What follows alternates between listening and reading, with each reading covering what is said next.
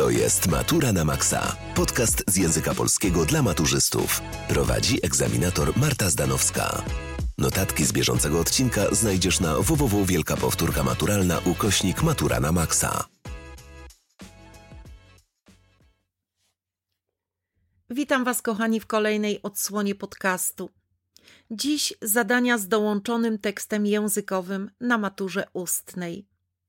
Każde zadanie składa się z utworu literackiego albo tekstu kultury powiązanego z tematem wypowiedzi oraz polecenia w formie twierdzenia lub pytania, które określa temat wypowiedzi i informuje, że powinieneś odwołać się do załączonego materiału oraz wybranego tekstu kultury albo utworu literackiego, albo własnych doświadczeń komunikacyjnych. Teksty kultury to m.in. film, reklama, kabaret, instrukcja i tym podobne. Odniesienie do własnych doświadczeń komunikacyjnych oznacza przywołanie wniosków z przeprowadzonych przez Ciebie analiz zjawisk językowych i procesów komunikacyjnych w różnych szkolnych i pozaszkolnych aktach komunikacji. W realizacji zadań językowych sprawdzane są następujące umiejętności: odbiór oraz interpretacja różnego typu tekstów kultury, rozpoznawanie i nazywanie form i środków językowych użytych w tekście, dostrzeganie funkcji form i środków językowych w tekście, analiza zmian w języku i w aktach komunikacji werbalnej i niewerbalnej współcześnie i w przeszłości stosowanie pojęć i terminów nazywających zjawiska językowe i komunikacyjne. Co najlepiej zrobić z takim zadaniem? Uważnie przeczytaj dołączony fragment, następnie spróbuj rozłożyć ten tekst na mniejsze części. Analizując go, możesz wykorzystać rodzaj logicznego streszczenia, czyli zwróć uwagę, jaki jest problem postawiony w zadaniu. Następnie z fragmentu dołączonego do zadania ustal, w jaki sposób ten problem jest w zadaniu rozstrzygnięty. Jakie znajdziesz w tym fragmencie argumenty za takim rozwiązaniem? Jakie przykłady pojawiają się w tym tekście?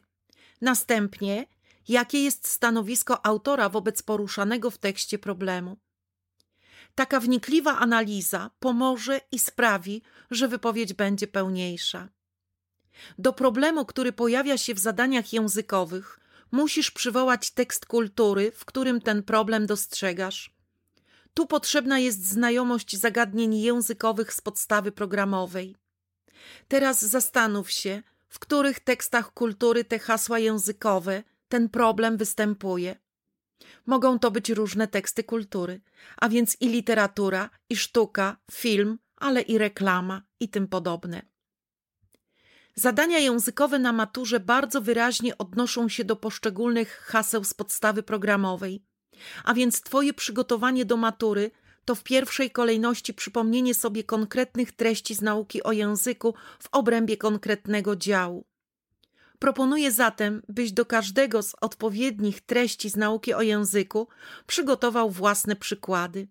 Tym własnym przykładem będzie wybrany tekst kultury oraz własne doświadczenia komunikacyjne. Twoje notatki mogą mieć postać na przykład tabeli, gdzie do każdego hasła, do każdej treści programowej obmyślisz i przygotujesz sobie swoje własne przykłady. Prześledźmy na wybranych hasłach, jak to może być praktycznie realizowane. W podstawie programowej mamy zagadnienie język jako system znaków. Wybranym tekstem kultury może być na przykład Ferdydurkę Gombrowicza. Zapewne z lekcji języka polskiego znasz takie pojęcia jak gęba, pupa, maska. Wybrane pojęcia możesz omówić jako znak językowy, który w powieści Gombrowicza zyskuje nowe znaczenie, a więc ulega rozszerzeniu. Jeśli chodzi o własne doświadczenia komunikacyjne, możesz omówić emotikony jako nowy sposób komunikowania się, sposób bardzo ekonomiczny, pojemny w treści, który to sposób uzupełnia system znaków. Zagadnienie językowe, komunikacja werbalna i niewerbalna. Tu na przykład własnym doświadczeniem może być strój, ubiór człowieka jako znak jego tożsamości i jego osobowości. Wszelkie atrybuty subkultur, również subkultur kibicowskich, mogą być tutaj własnym doświadczeniem komunikacyjnym, na podstawie którego pokażesz, że w komunikacji niewerbalnej strój może być znakiem tożsamości człowieka. Zagadnienie językowe zaburzenia w procesie komunikacji. Wybranym tekstem kultury może być na przykład zemsta Fredry. Scena pisania listu, przerywana słowami mociumpanie, będzie przykładem zaburzenia w komunikacji językowej, niezrozumienia między nadawcą i odbiorcą komunikatu. Albo lalka Bolesława Prusa, scena, kiedy Wokulski, nie znając języka angielskiego, nie jest w stanie rozpoznać sytuacji, w której się znalazł. Choćby kwesta przy grobach, rozmowa Izabeli z Karolową w rozdziale dziewiątym.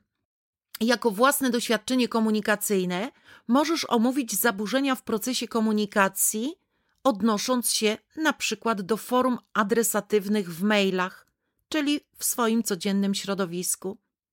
Na przykład wskaż niestosowność formułowań, gdy uczeń pisze do nauczyciela drogi panie Tomku, droga pani Aniu, lub kiedy kończy maila sformułowaniem przesyłam uściski.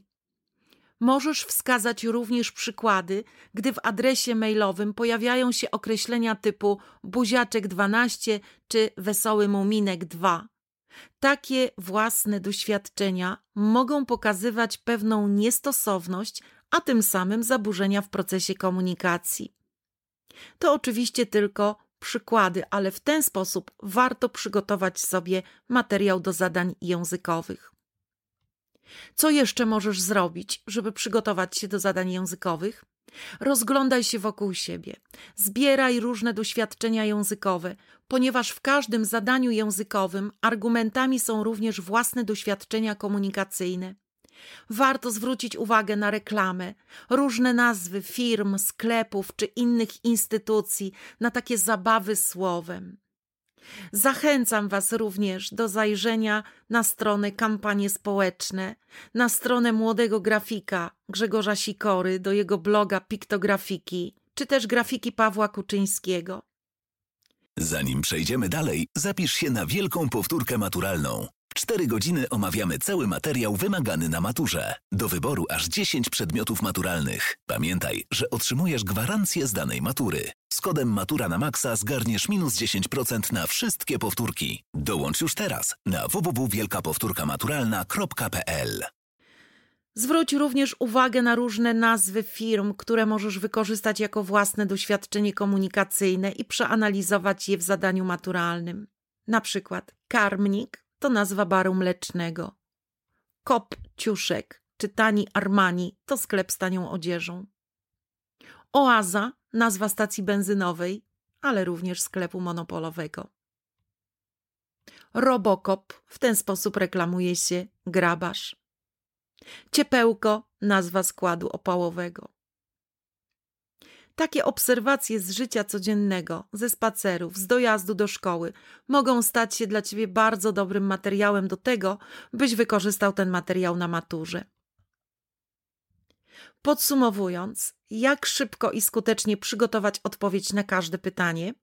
Krok pierwszy. Najpierw przeczytaj uważnie temat, zastanów się, czego dotyczy. Spróbuj określić główny problem.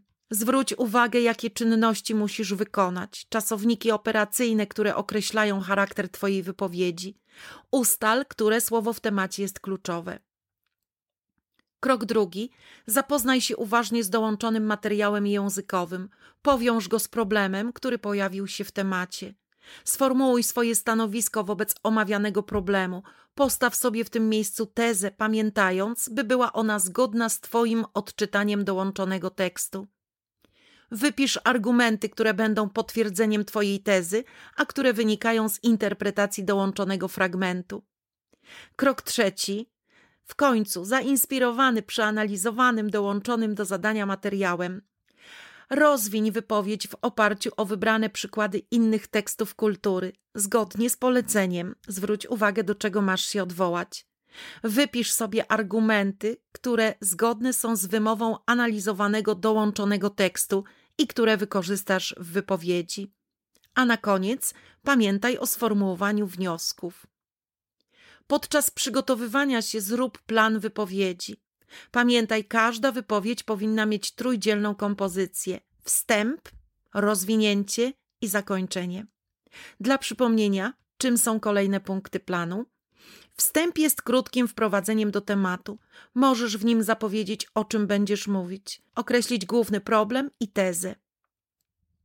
Rozwinięcie to argumenty. Wynikają one z analizy dołączonego tekstu i przywołanych przez ciebie innych tekstów kultury, rozważań dotyczących tematu.